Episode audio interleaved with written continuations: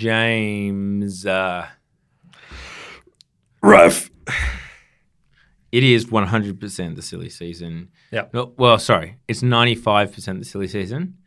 This week is still going to be the sensible silly season.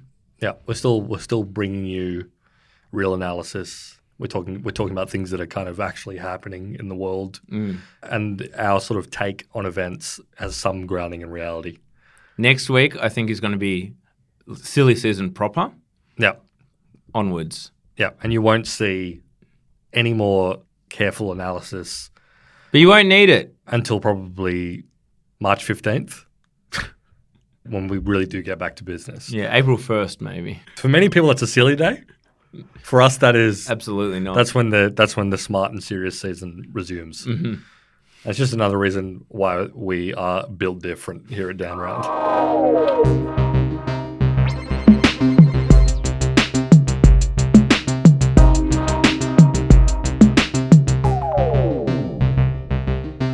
We're back to the world of AI a little bit Hmm. today. Well, actually, quite a lot. You know, every time we try to get out, they just drag us back in. Yep, Isn't that the true. case?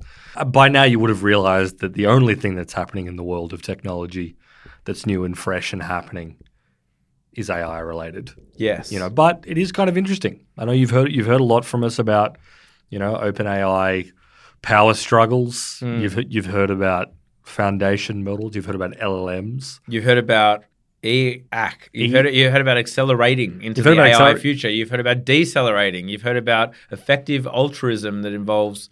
Actually, let's talk about effective altruism for a second, because one thing I think we we didn't make clear. What we're going to talk about today is Google, and We're talking about Google. today. Google Yeah, and Google's AI, their announcements on AI, where Google are at, is it going to ruin their core business, etc.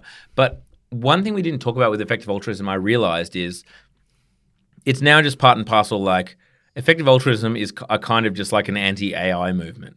The way they landed there, though, was because as you said, like effective altruism started as how can we use money to be as effective as possible, like Yeah. to, to benefit as many people as possible. And it was things like mosqui- mosquito nets, which mosquito nets stop malaria. It will save as many people's lives as possible. It started there, but then somehow got co opted into, yeah, but if AI is going to kill everyone in a thousand years, The mosquito nets don't matter. the because yeah, sure, mosquitoes kill whatever fifty million people a year, imagine, but imagine if you were living in sub-Saharan Africa and you had a mosquito net and you were saved from malaria, but then a computer killed you. well, it's What's the point? But like literally their ideal is like, well, but think about it. How many humans will be alive in 100 years? And then how many potential humans could have been alive were humanity not wiped out by AI? So therefore, by being like anti-AI or whatever, we're saving a trillion lives. Like we're, we're saving the population by a factor of however much the population will grow until, you know, universe heat death. Yeah, it's it's it's very silly to be honest. Because like, like even even if it's something that you're relatively concerned about, and don't get me wrong, I think it's like if you are concerned about the disrupting effects of AI, I think that's a completely rational thing to think about. Mm. But if it's the only thing you think about because you've like trapped yourself in some weird philosophical Well, that's what's happened, right? problem. And all of a sudden, that's what that's the only thing that's going on. I, I also think it may be partially due to the fact I don't think this is entirely the reason, but it was so tied up with like the Sam Bankman-Fried stuff that like it's just gone off the planet, Mm. It's- it's- and that's yeah. just you know It's in chaos. It's a movement in chaos. Let's be perfectly honest. yeah, yeah, yeah. But anyway, to the sort of like the core part of this episode, we haven't talked about Google in a little while. Mm. And it's good to kind of get back to them. A, because they have announced a bunch of AI stuff. Uh, they announced it last week, which kind of puts them back on the map in terms of AI. We'll get into that. But B, they are sort of like, they're one of the most important players in the sense that they are the ones who are sort of most vulnerable to AI disruption. Yeah, very interesting on either side of it because A, they invented transformer models. People who worked at Google invent, invented the technology behind They've the, been the AI. leaps They've been AI leading lights forever. forever. They, yeah.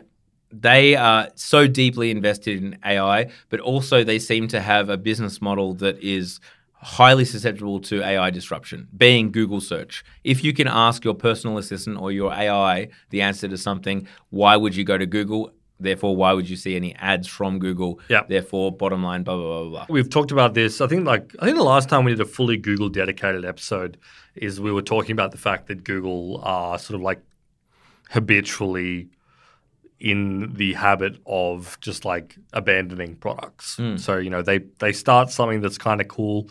It doesn't get like the 100 million billion user scale they look for, so they just axe it.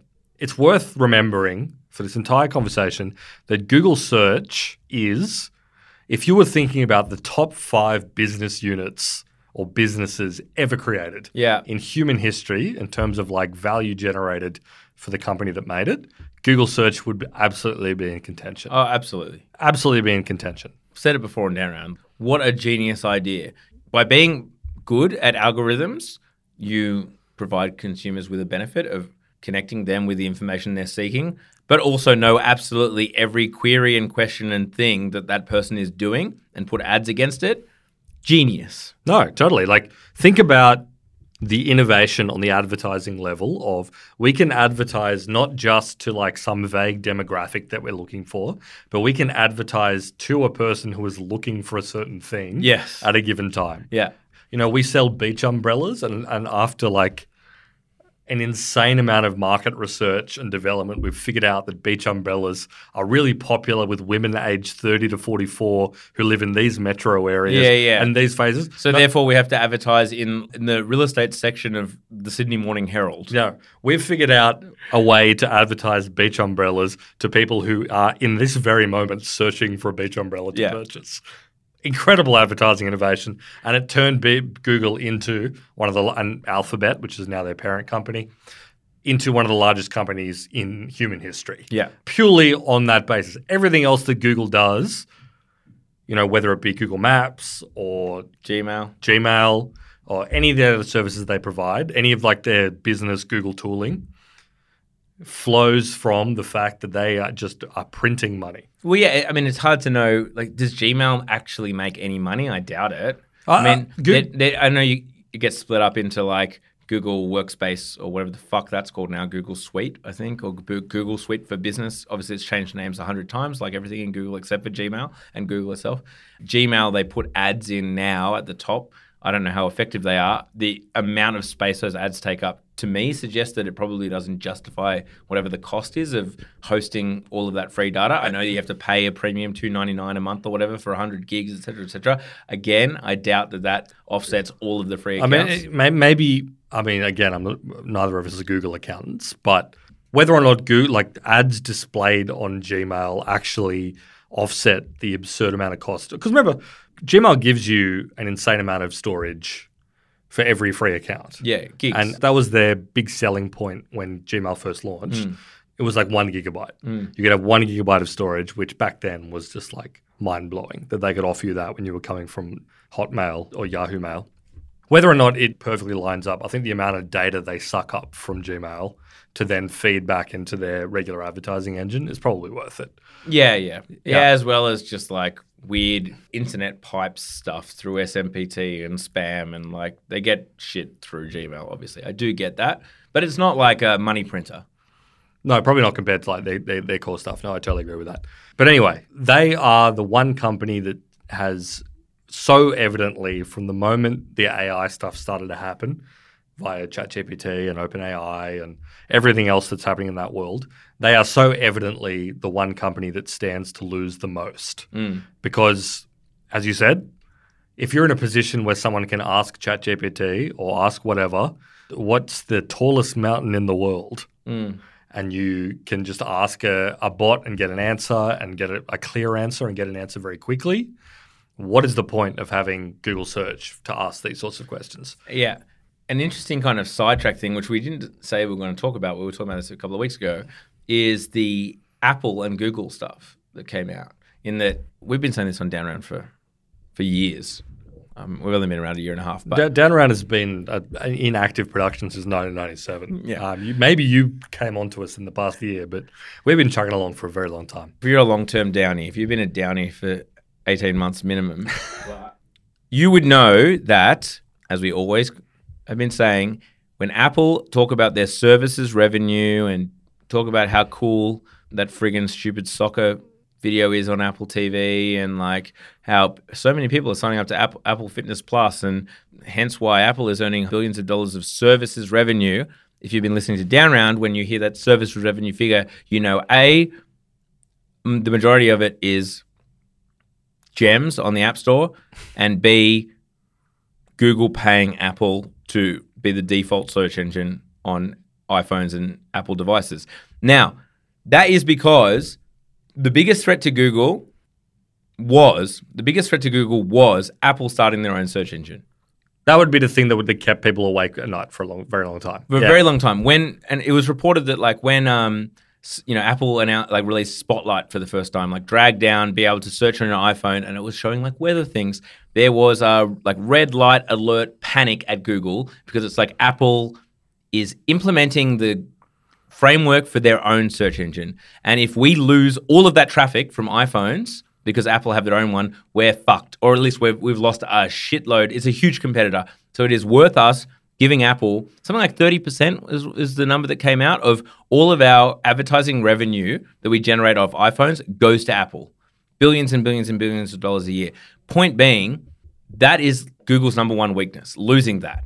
Yep. There were complete panic stations about the idea of Apple starting a search engine. Keeping in mind that if Apple did decide to start a search engine, and they do have the bones of one that operates through Spotlight, as you mentioned, it probably wouldn't be that good. Like, this is not Apple's core competency. Yeah. Every service that they have, you know, iCloud is today, to this day, not amazing. Mm. You know, iCloud is not as good as like Google's suite of like calendar. It's quite confusing. it's a confusing thing. Like if if Apple actually sat down and said, Google, see you later. We don't want your sixteen billion dollars a year of like extortion money. We're going to start our own search engine, and you can go to Apple ser- search.apple.com and start putting in queries and whatever. Yeah, but I, I think that yes, but like Apple Maps was dog shit when it first came out. I know I've said this before, and slowly but surely it's gaining more and more market share because people just use it because of its integration within the system. Yeah, yeah, and and, like- it's like when, with Apple with Spotlight, as I've said, like I search for my apps with Spotlight on both my laptop and on my phone. Like I pull down with my friggin' thumb and I type. And if I just got into the habit of doing my web searches like that, it'd be handy. Yeah, yeah. yeah. There's No, less I, friction. I agree with that. Like they, they do, they can. They'll get there. They'll, They can get the mean, low- but they but it's, they have no incentive to get it there. bec- Like they, because something like forty percent of their of their top line profit is just Google giving them cash because it doesn't cost Apple anything to make Google the default search engine, right? On no. Like on iOS. It doesn't cost Apple anything. No. They just it's just a setting. And for that setting they get tens of billions of dollars a year. So they have absolutely no incentive to go out and spend all that time and effort for something that might not work. And with the because I agree that Apple Maps is a good example, but also, you know, Apple Maps has been around for basically a decade at this point. Yeah. and it's it has gotten a lot better, and it has accumulated a certain like market share of, as you know, I would describe kind of like low effort users who are people are like they unbox their shiny new iPhone and they're kind of like I don't care, I just want a map, uh, and they've gotten it, but. Google Maps is still king, and like Google by- Maps is better at like searching for generic like pubs in the area, but I use Apple Maps because it integrates with CarPlay better. No, and that that's another point. Like the, dir- as long as you're in a city where the directions on app, like the Apple Map coverage is good, you no longer have that fear that it's like it's going to direct me down a road that doesn't exist anymore, whatever. So if you're in like you know major cities like Sydney, it's mostly fine. Not only is it fine, but it's actually like in many ways better than Google Maps. Hmm. And Google Maps has like taken a lot of like the lane changing approach that Apple has had. You know, like Apple Maps will tell you go into the third lane from the left Yeah. to, to whatever. But also, honestly, it just at least in my car on CarPlay, it shows the directions on the dashboard in front of the driver's seat. Whereas if you use Google, it doesn't Yeah. because you're using Google within CarPlay. Yeah, yeah, as in it's just better integrated into To- CarPlay. Totally. Yeah, yeah, yeah. So they, they have that advantage as well. But as you say, if you're like if you're searching lunch near me, it's got to be Google every Yeah, time. yeah, Google's going to be better. Although you know you're going, you know, you're also going to get ads. But point being, that's why like one of the number one competitors to, and, and Apple aren't going there because yeah, why would they? the goose is laying the golden egg. I mean, it's worth touching on for a minute because like if you then said to Apple, ten years ago, should you have started your own search engine? Like I feel like strategically they should have. Yeah, no, I think I think they missed the ball. because at some point 10 years ago google said hey we'll give you $500 million to make us default and this is another interesting thing about the whole like court case that where all this came out that apparently microsoft microsoft looked bad in this in that well i think so anyway. Microsoft came out and were like we um, went to apple to try and like get a zinger on both of them. We went to apple and said that we would pay more than google would for bing. And apple would basically just like but that would be a worse experience for our customers. Yeah, I'm sure Bing was like front of mind for Apple when they looked when they were thinking about should we invest a vast amount of money into making like a functional good search engine that's like up to date and cutting edge? Yeah. and obviously because that's the other thing. Apple is always like sequ- like progressively rolling out new features for its service mm. stuff right? Whereas like google because it's their core product they're like militant about doing new algorithm rollouts doing new feature app Yeah, yeah. ads to google Yeah, make it 0.1 millisecond faster. Apple's never been like that with any of its services. Mm. And I feel like the moment you get into being a search engine, which is less than it was, but still kind of is like the gateway to how people access the web, Mm. you need to like be more militant than Apple has been historically with their software and like services stuff. But what I was going to say quickly to finish the point Yeah. about the, the it's a sidetrack that you know the Apple money to Google is that like at some 10 years ago or whatever, you know, yeah, Google offered them five, probably less, $100 million to be the default. Yeah. And every year that number grew. It goes up. Yeah. And every year it's a disincentive for Apple to like create their own search engine to the point where we get here where you're just like, we get 16 billion, 20 billion, whatever it is a year, free money yeah. um, from Google. Like, why on earth would we say no to that and start like our own search engine? Despite the fact that for consumers, it would be better if Apple had a search engine. If Apple had started work on a search engine 10 years ago, Google would not have an entire page and a half of ads every time you search for anything. No, you probably- couldn't. You're probably right. Yeah, yeah, yeah. That's what capitalism's supposed to do. You know, the rational market. Introdu- introduce a bit of competition because yeah. But uh, the point of this episode is that Google have now reached a point incredibly suddenly. I, I mean, I would be, I'd be surprised if they hadn't seen this coming from the moment. You know, GPT started to, hmm. from OpenAI started getting a bit of traction, even before ChatGPT stuff.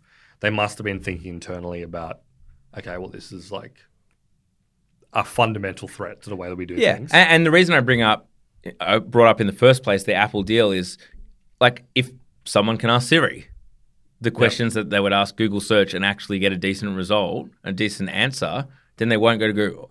Yeah. From simple things like the weather, you know, to just the random questions that people have, to like scores in in sports, things like that. I know that's more like real time live. To the more historical stuff, things that you would typically go to Google for. If Siri could answer them, then people will stop going to Google. Yeah, and you know, um, I think I said this in the other episode, but part of the reason I think ChatGPT was so popular and got such take up is there is a degree of magic in like opening up a little text box, typing in a question, and just getting an answer immediately. Yeah. Like not having to scroll through a bunch of ads, not having to scroll through a bunch of crap, SEO, bloated blogs or anything. Well, this is the other side of it, right? Is that number one, okay, this thing can just answer my question. But number two, this thing, AI, is also generating more of the crap. It's making Google worse. Yeah. Like it's making that front page of Google more just AI created crap. All of the links that you're clicking to, on already, previously they were probably I mean, basically, what happened is if you wanted a website that ranked highly and you make a tiny bit of margin off ads on your web page, I'm talking about like review sites. If you look up like best vacuum cleaners and the top site is bestvacuumcleaners.com or vacuum cleaner reviews best.com or whatever, and they then just have a bunch of affiliate links as well as just a million ads on their site, and it's kind of a top 10 list of the top 10 vacuum cleaners, but like kind of obvious that well, it might have been written by a human, but it, this is not written by someone who has tested all 10 of these vacuum cleaners. It's pretty much just press releases for each of the different vacuum cleaners. That was like the old way of doing it. You paid a human probably not a lot of money to like write produce up, yeah. crap. Now you don't even have to pay a human to write crap. And Google's whole job is algorithmically sorting through the crap on the internet and presenting it to you. And, you know, AI just makes their results worse. hundred percent. Yeah, yeah, yeah. No, so absolutely. Like uh, we've we've been through this ad nauseum. The Google search sucks and has sucked for a very long time. It's now getting even worse thanks to the addition of AI content.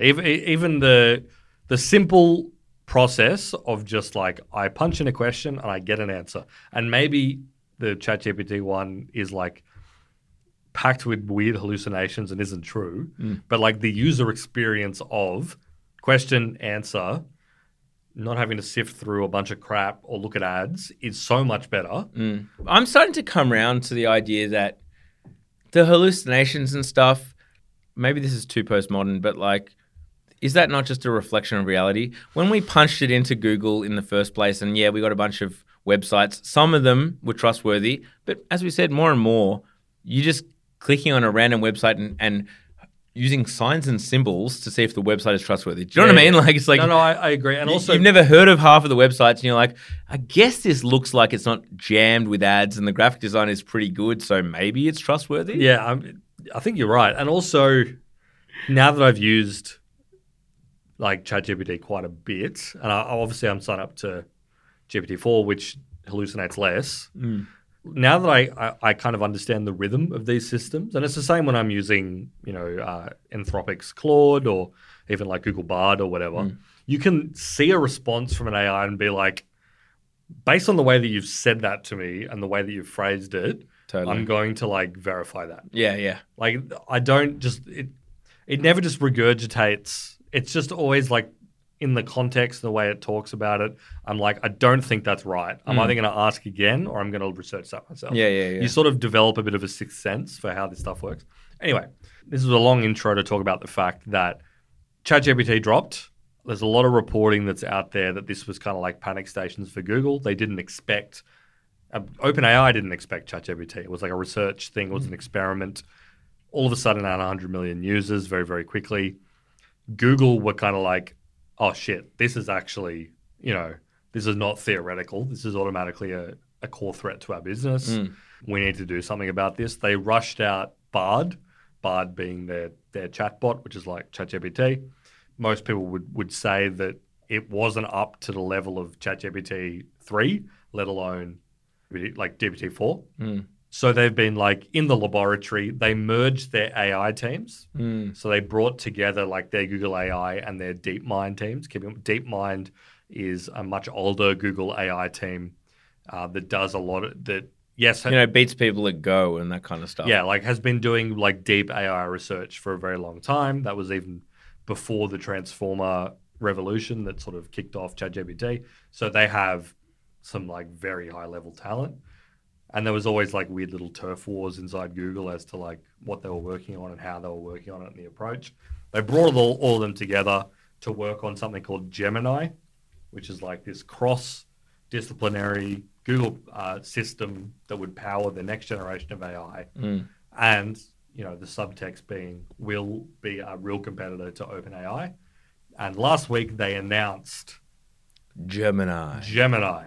Uh, I like the name because it does feel sci-fi. Gemini feels sci-fi. It feels like it could be the, a rogue AI. Yeah, it could be something that like seizes control of a spaceship and flies into the sun or whatever. So I respect that much. but without being over the top, you know, like without without really forcing that on you. It's just something that, hmm, that could turn evil one day, as opposed evil. to like from the outset feeling evil. Well, here's the, here's the thing: if if something called Chat GPT seized power on Earth became like Emperor of Earth as like a computer, I'd feel pretty cheated. Yeah. What the fuck is Chat GPT? no, it's dog shit name. We've said this time and time again. But if you and me at the pub were like, "Oh, Emperor Gemini has has uh, issued a new edict about the way we should behave," like, oh, I'd be like, "Oh, yes, of course, of course, I respect Emperor scary. Gemini." Yeah. No, I, I I prostrate myself to Emperor Gemini. It's it's got a more like Gemini. Gemini. It's better. Yeah. People were on the edge of their seat waiting for this stuff. They were Mm. like, "What's Google's response going to be?" One of the biggest companies on earth. Their core business model has been threatened Yeah. by these new challenges. And what? the, the Downey Discord was on the edge of their seats. Oh, these people, they were vibrating. They announced three models. So they announced uh, Gemini Nano. They announced Gemini Pro and they announced Gemini Ultra. You know, he's Raf's shaking his head. He's exhaling. These are not these are not amazing names. So Gemini Nano is like an extremely small model. The idea being that you can like you can run it on an Android phone. So this is like the next frontier of AI stuff. I guess it would be cool one day if like Gemini Nano had like a war with Gemini Pro. I mean, yeah, absolutely. It could be cool if there was some. But like, I don't see it, you know. if there was like a civil war between the models, and that it resulted in all of our deaths. But this is like the next um, frontier for models is like because at the moment, if you every time you ask ChatGPT a question, you say, you know, what's the coolest race on Earth? yeah, exactly. Yeah. Um, Sing the Marseillaise in a Japanese accent. yeah, totally. Yep. Abs- every time you ask it something stupid, particularly something stupid, it gets fired off to this gigantic OpenAI server farm to do in, in, in inference. Yeah. Right. Nine million NVIDIA GPUs. are Just, just whirring. like absolutely pumping. If for you to say who would win in a fight, Superman or Spider Man, yeah. Four feet of water. Who would win? A crocodile or a shark? yeah. It's a three animal fight. A crocodile, a polar bear, and a shark. Just imagine you asking that question. think of the nodes that are trying to connect on a neural net to like I just I just imagine you typing that in the computer, then like the camera like zooms out to show the entire like supply chain Yeah. of how like a semiconductor gets built in Taiwan for like an Nvidia chip. and it shows just like the mountain of fossil fuels that is just being burnt and pumped into the atmosphere to give you like a violence between animals is not something whilst it may be interesting to some people this is not an answer that i will give you You could say like assign every Linkin Park song a cool rating from one to ten, which would be a ten.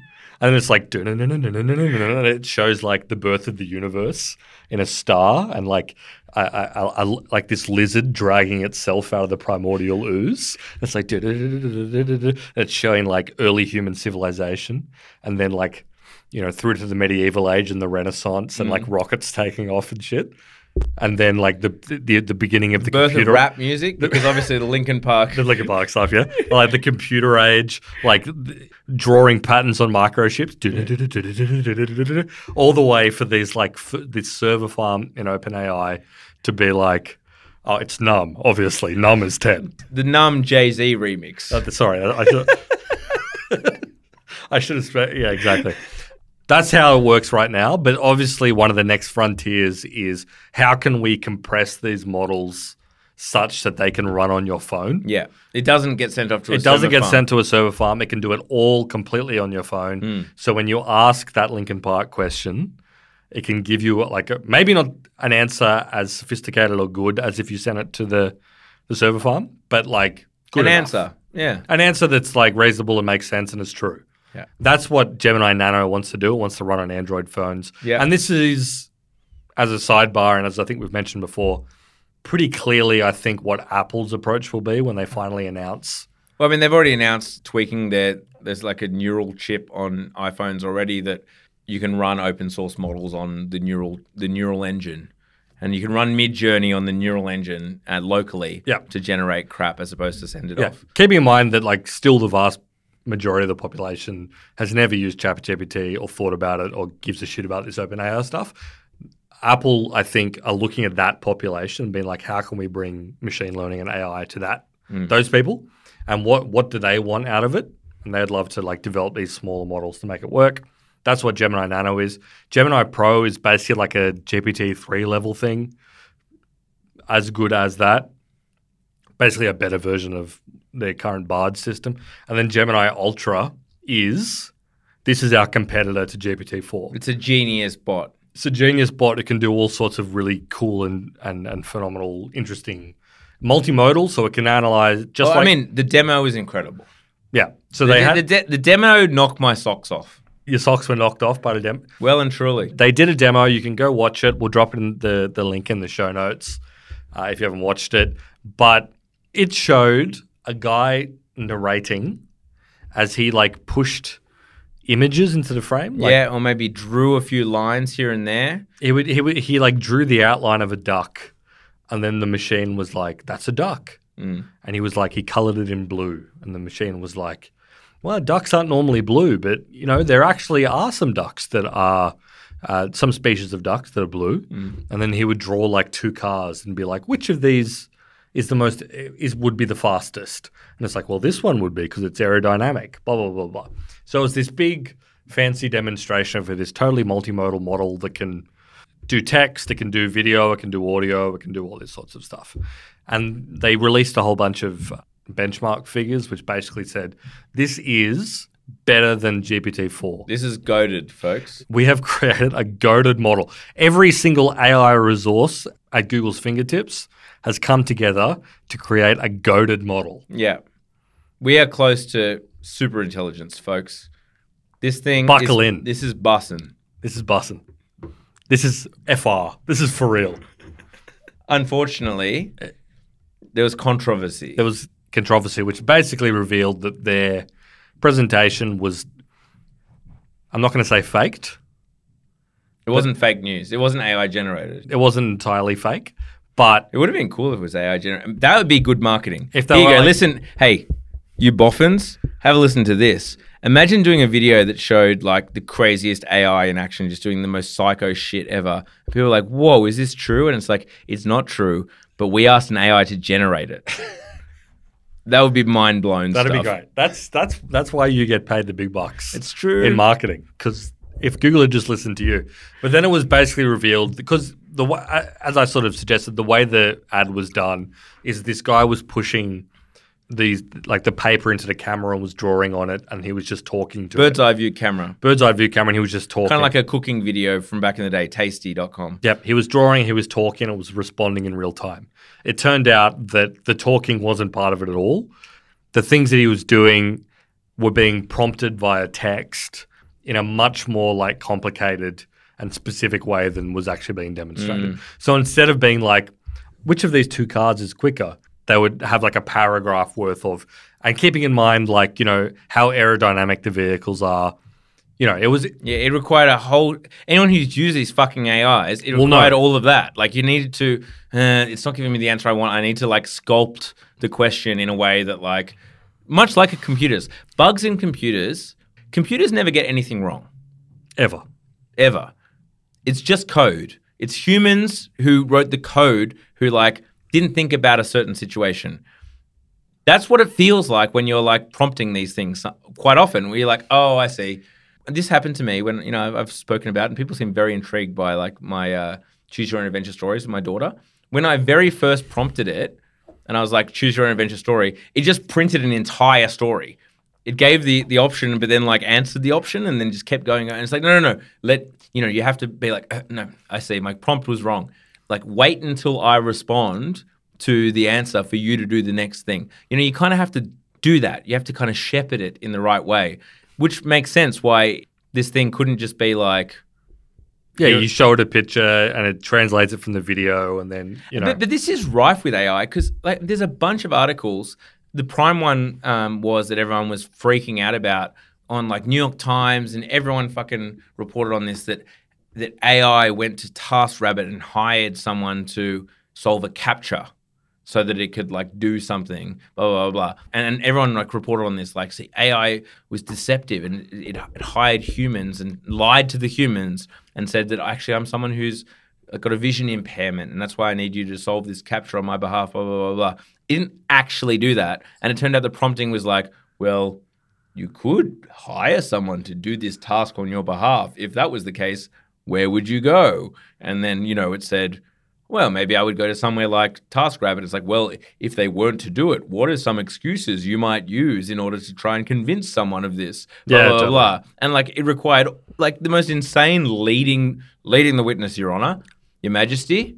And um, and the human to like act for them, right? yeah, t- well, the, the the the person prompting them to tell the AI to like lead them through a situation, but the reporting was yeah. the AI lied and it just it hi- the AI hired someone on. If you Google AI hires someone on TaskRabbit to solve a CAPTCHA, it did not hire anyone on No, totally. It didn't Task. TaskRabbit to hi- solve a CAPTCHA. It was like prompted and like watered towards the idea of like, well, I guess this is a way that I could solve a CAPTCHA were I to be attempting to do this thing. But yeah, I mean, this is the situation with them at the moment. But, and Google decided like, we got to make this thing look hot. They got to make this into and I think the fact they did that, and you know, they- everyone does it to a certain extent. yeah. Little Demos bit. always look better than the real deal. with any sort of technology, but particularly AI right now, like, you know, it's got to be, because as you said, when you actually use one of these things, there's a little bit more massaging necessary where you're kind of like, ah, I actually wanted you to do this and not that, which I think is just a natural part of how this stuff works. But even so, I think it kind of shows like the sort of sweaty desperation on the part of Google that like the future of our company really hinges on us getting this right. Mm. At the very least, we need to prove that we are at OpenAI's level. Mm. Like we have something that's GPT-4 level. Because when it, when it comes down to it, for whatever reason, no one has managed to like match GPT-4 as like a generalist model that can do. There are certain ones that are better on particular tasks. There are ones that are like less processor intensive for like lesser tasks. But no one has managed to build one that is like as capable as GPT-4 is Yeah, across Um, the board. across the board. Yeah, and look, don't get me wrong. Like, I'm not writing off Google. It would be it would be No. foolish to write off Google. They could end up winners in this whole endeavor. It doesn't bode well that Jason Calacanis just said that he was he just put hundred thousand dollars into Google after seeing the demo video, Yeah, which that's a bearish signal. that's a very bearish signal. Yeah, yeah, yeah. Um, And secondly, one of the most amazing things about ChatGPT is like they didn't have like a sick demo video. They released a product And people like, just started kind of using it. quietly, and people started using it and, be- and were like, "Whoa!" Whereas like Google are having to pre-announce how sick their thing that hasn't come out yet, that has a freaking waiting list for. It's a waiting. It's a waiting list and doesn't come out to it next year. So that, I mean that that's the interesting thing as well. When we mentioned this a couple of weeks ago, is that you know the information reported that Google's GPT four killer Gemini amazing AI platform had been delayed to early next year, and almost immediately after that report came out, Google did this big presentation where they were like, actually, it's here, but they really only announced the two weaker models as being available right now. Hmm. And their like ultra model is in fact not coming until next year. Hmm. I mean, there are two, there are a few ways you can interpret this kind of stuff, and this is really really interesting. Like one of the biggest companies in the world, which is an AI leader and has invented some of the fundamentals that have been used in this current AI, you know, revolution we're going through. The very best they could do when like the pressure is unbelievably high and they've merged all their resources is we have something that beats GPT-4 on some very specific metrics, Yeah. but mostly just matches it, and it's not available for a few months. Yeah. If you want to use it, here's a waiting list, and in a few months' time, you might be able to use it. Can- exactly. It's, it's bizarre. There's a few takeaways you can get from that. One, OpenAI just has some unbelievable source. Yeah. Like they are, they're cooking. They got the juice. They've got the juice. They're cooking unbelievably, Let him cook. and not even Google is able to improve on their models. So that's one way you can look at it. And don't get me wrong, I think that OpenAI have some phenomenal talent. They're obviously leading the pack. Yeah. The other way you can look at it is one that we've talked about in the podcast a bit before, which is the levels of improvement of these models are sort of colliding with a wall right now. Mm. And someone asked us in one of our Q and A episodes recently, "Are we going to plateau?"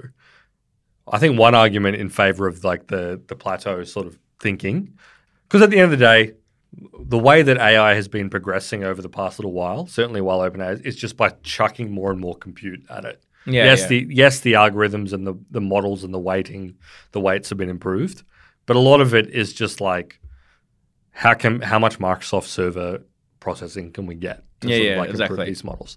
Are we getting to a point where it's like they're not getting any better, except for the fact that they just are chucking more compute at the problem? Mm. And if, if Google, with its un- infinite resources, because I'll be honest with you, I kind of don't accept that OpenAI just have this like they've got this magic. They got some magic. Yeah. And Google- it doesn't feel right. it doesn't me. feel right to me. Google like they their surely have the talent and the history. Like they have the boffins at Google.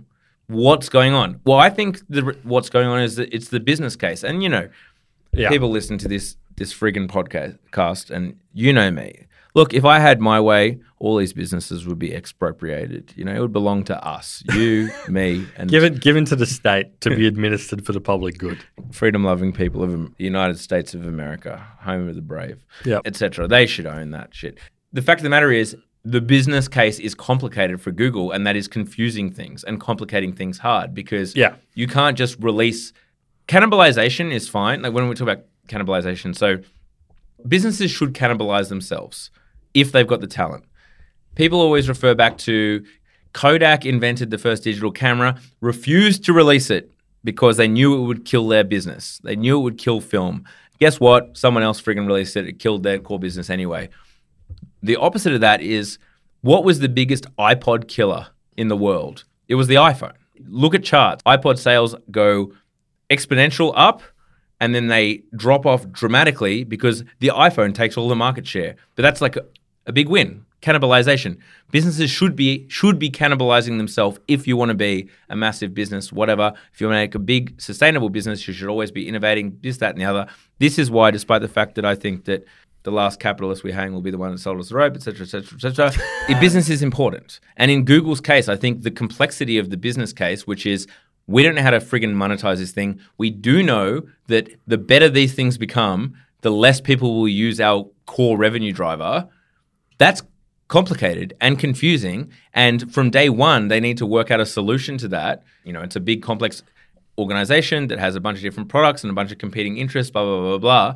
And that maybe just leads to all of the friction that is happening where they are behind OpenAI and they're stumbling around despite the fact they're the ones who invented the friggin' transformer models. Yeah, yeah, yeah. No, I, I, I'm not sure I accept that like the the business case stuff is the reason why they can't make this stuff work because it's like it would be weird, and may, maybe it is true, but it would be weird if like Sundar Pichai had sat down and been like, okay, I've got some of the best AI minds in the business. I've got the DeepMind guys. I've got the the people from the other AI parts of Google.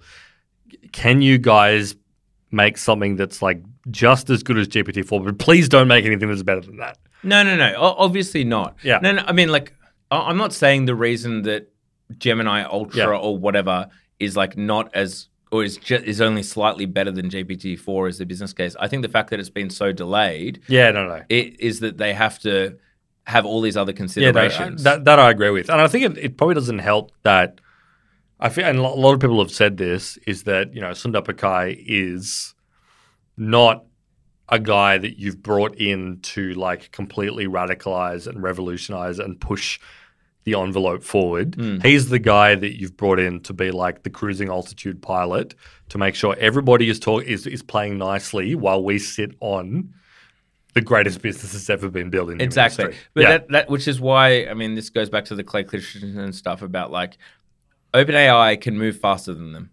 Full stop. Yeah. Because OpenAI are focusing on one damn thing, which is well, apparently trying to generate like trying to create AGI. They're trying to make the best AI. Full stop. Yeah. That is what they're doing. That's They- the one thing they're doing. All the money they're doing, all their focus, energy, and attention is focused on that one. They don't. No, they don't think about tens and hundreds of billions of ad revenue. That's just not in their list of calculations. Yeah. totally. How does it work in ads?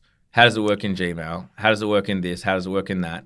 what about all these people that work on the, the ad business? And- You're and- taking food out of their mouths. And at the end of the day, someone, be it Sundar or let's be honest, it's someone several rungs below, is signing off on a million different things. Like this is one of them. Gemini is one project, but whoever is the boss of Gemini is reporting to someone above them who is also signing off on Google Ad AI and Google friggin' Gmail AI and spam catcher AI and blah blah blah blah blah. I don't know exactly how the business is structured, but like there's that level, and then above them is the CTO or whoever the fuck it is. I don't know again the structure, and then there's Sundar. You know what I mean? Point being, it's slower. It's Yeah, just gonna be slower. There are more people. There are more concerns. There's more risk. There's far more risk. Yeah. This is how disruption can kind of happen when someone is moving way faster than you because it's all they give a fuck about. But one a little sort of data point that's of interest for why this is so important to them, because they obviously realize that like we either get this right or we are dead. Even though you know we are, we could be torching a huge amount of like search ad revenue potentially. Is that like the big, the original big dogs the Google founders have come back to work on this project, Mm. and Larry Page is credited as one of the contributors to the Gemini project. And apparently, uh, I just saw this on Twitter from like a um, a Google engineer.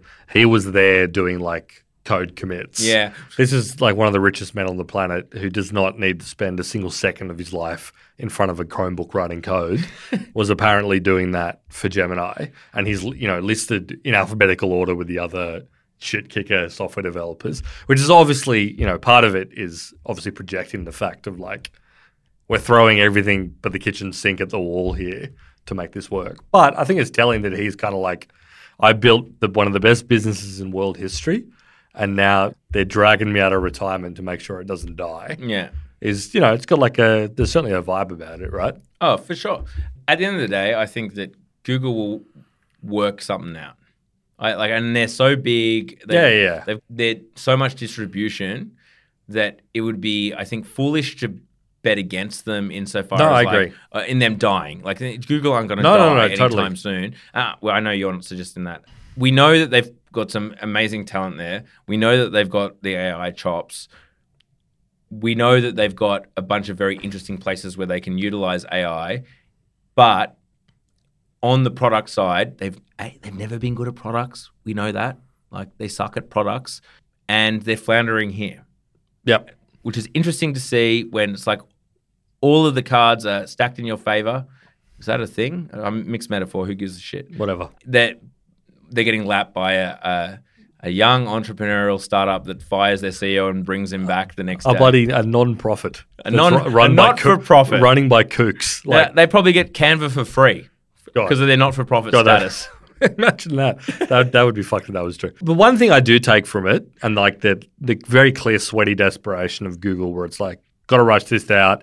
We got to announce it, even though it's not ready. We have to like, We got to juice it. We got to We- give it some juice. We got to do some fake news. we got to we got to lie slightly in our presentation. yeah, and they also sped it up, obviously as well. Like the, the, another thing worth mentioning, they sped up like Yeah, the video, like it's answering quite quickly, and it's like we all know we've used Anyone AI. that's used open of like ChatGPT knows it's not that quick. But I think one thing that that suggests to me is that, and I could be wrong, but institutionally, they are ready to like kill their darlings and be like, if this sacrifices Google search in its current form, public company. No, I very, know. very hard. It's hard to do, totally. It's hard to do, but I feel like you know, man, there's a level of like sicko mode in the management of like, if we want to win this space, we mm. have to. The board has to be across the fact that Paradigm shift. it's a paradigm shift, and Yeah. if we don't pull the trigger, Google search dies anyway, or like rivers of gold that come from ad revenue. the problem with Sundar is that Jeff Bezos can do that with Amazon. We're not going to make a cent of profit. He Yeah. said for, for decades. Yeah, yeah, yeah. We're not going to make a cent of profit because we're going to keep investing in the most insane things like huge logistics networks, Yeah, yeah. Well, AWS, et cetera, et cetera, et cetera. And, you know, you can pull it off because the markets back you. Does Sundar have the juice? Well, and there's also the point to make that like, could Bezos do that now, where he was like at the top of Amazon right now and be like, I know we're we're, we're in the position now where we're making vast amounts of profit, but we got to cut back because I've got another crazy idea, and it means that we're going to be operating at a loss for ten years. Mm. Of course, he couldn't do that because it's a it's a well-oiled machine. Obviously, Andy Jassy, who's like the leader of Amazon now, could not make that call. He's there to be like to Is make- it like Sundar? to keep the wheels spinning on the machine that someone else built. Yeah. But I do think that based on like their desperation here, they maybe are uh, psychologically ready. You're I- calling it? You're calling that they're psychologically ready. They're psychologically ready to, all right, we're moving into a new paradigm. We have to be one of like the top three that are working at it. We have to be winners. We got to be on the podium. Yeah. We have to be on the podium for this. And if that means, I mean, like they're already filling Google research results with like AI crap. A lot of it is shit. Mm. So they've obviously been like, this is what people want. Mm. This is what they crave. But I don't know. I think it's kind of like an exciting time to be observing this Oh, 100%. because you're looking at That's like why we keep freaking talking about it. one of the great behem- something that's been a behemoth in the internet since 1996. It invented the modern in- internet. Literally built the foundation of the modern internet, being like we are on the, completely on the back foot, and we have to like change our entire product to make it work. I don't know. It's it's interesting. the amazing idea that Google had and the, the insight that the founders had was content on the internet is going to grow exponentially. And previously, search engines were indexed by people. Humans went and did a bunch of tags and put them into the search engine. They recognized that the nature of the internet is you need an algorithm to deal with all of the content. But I feel like there's like a weird irony to Google were at the forefront of invented the, the technology that meant that there was zero marginal cost to creating even more and more and more and more internet. And so most of the internet turned into AI crap and organizing a bunch of AI crap is actually just Yeah. you know, you're organizing crap. The the literal mission of Google, which is like their thesis and thing from the ground up, was like we organize the world's information and mm. make it accessible. And every single product they have, you can see that mission like live through. Gmail is is very much in line with that mission. YouTube is in line with that mission. yeah, yeah. maps is in line with Maps in line with the mission. Everything is in line with this thing. We organize the world's information and make it accessible. And it's incredibly interesting to see a position where, like, virtually overnight, everyone's like, I just like accessing information in like a different way. And it's it's uh, organized by a totally different paradigm, and I like accessing it. Well, and way. also the stuff you're organizing is not the information we no, no, we the, inf- the information, crap. the information is like the information that's being organized is changing under your under your feet, and even it goes beyond the AI. It's like you have an entire generation of people who are more likely to look up something on TikTok, TikTok, yeah. and then get like some demented video from the world's biggest idiot. Yeah, but they probably innately recognize that at least you know that there's a person saying the most Yeah. idiotic take on God knows what. Yeah. Coolest non Zionist sneakers or whatever. like, Yeah. right? Like, whereas if Yeah. you Google that, God knows what you're going to get. That's right. Um, like, I think innately Zoom has probably picked up on that. Well, that thing's fucked. like, yeah. That, that way of searching for things is is a mess. Well, and like, and also just At like least this is a person. the personal preference of like someone is recommending this Yeah. information to me rather than you know that interpersonal yeah. sort of And obviously, you social know, signal. like we'll deep fake blah blah blah blah blah Blah blah blah. The, the, the fact of the matter is, Google, it'll be in the toilet by next Monday. It'll be gone, and then we'll be in like a real Mad Max type situation. Yeah, Ask Jeeves will be back. Je- Jeeves returns. and, he'll, Jeeves and returns. he'll be like, "Did you miss me?"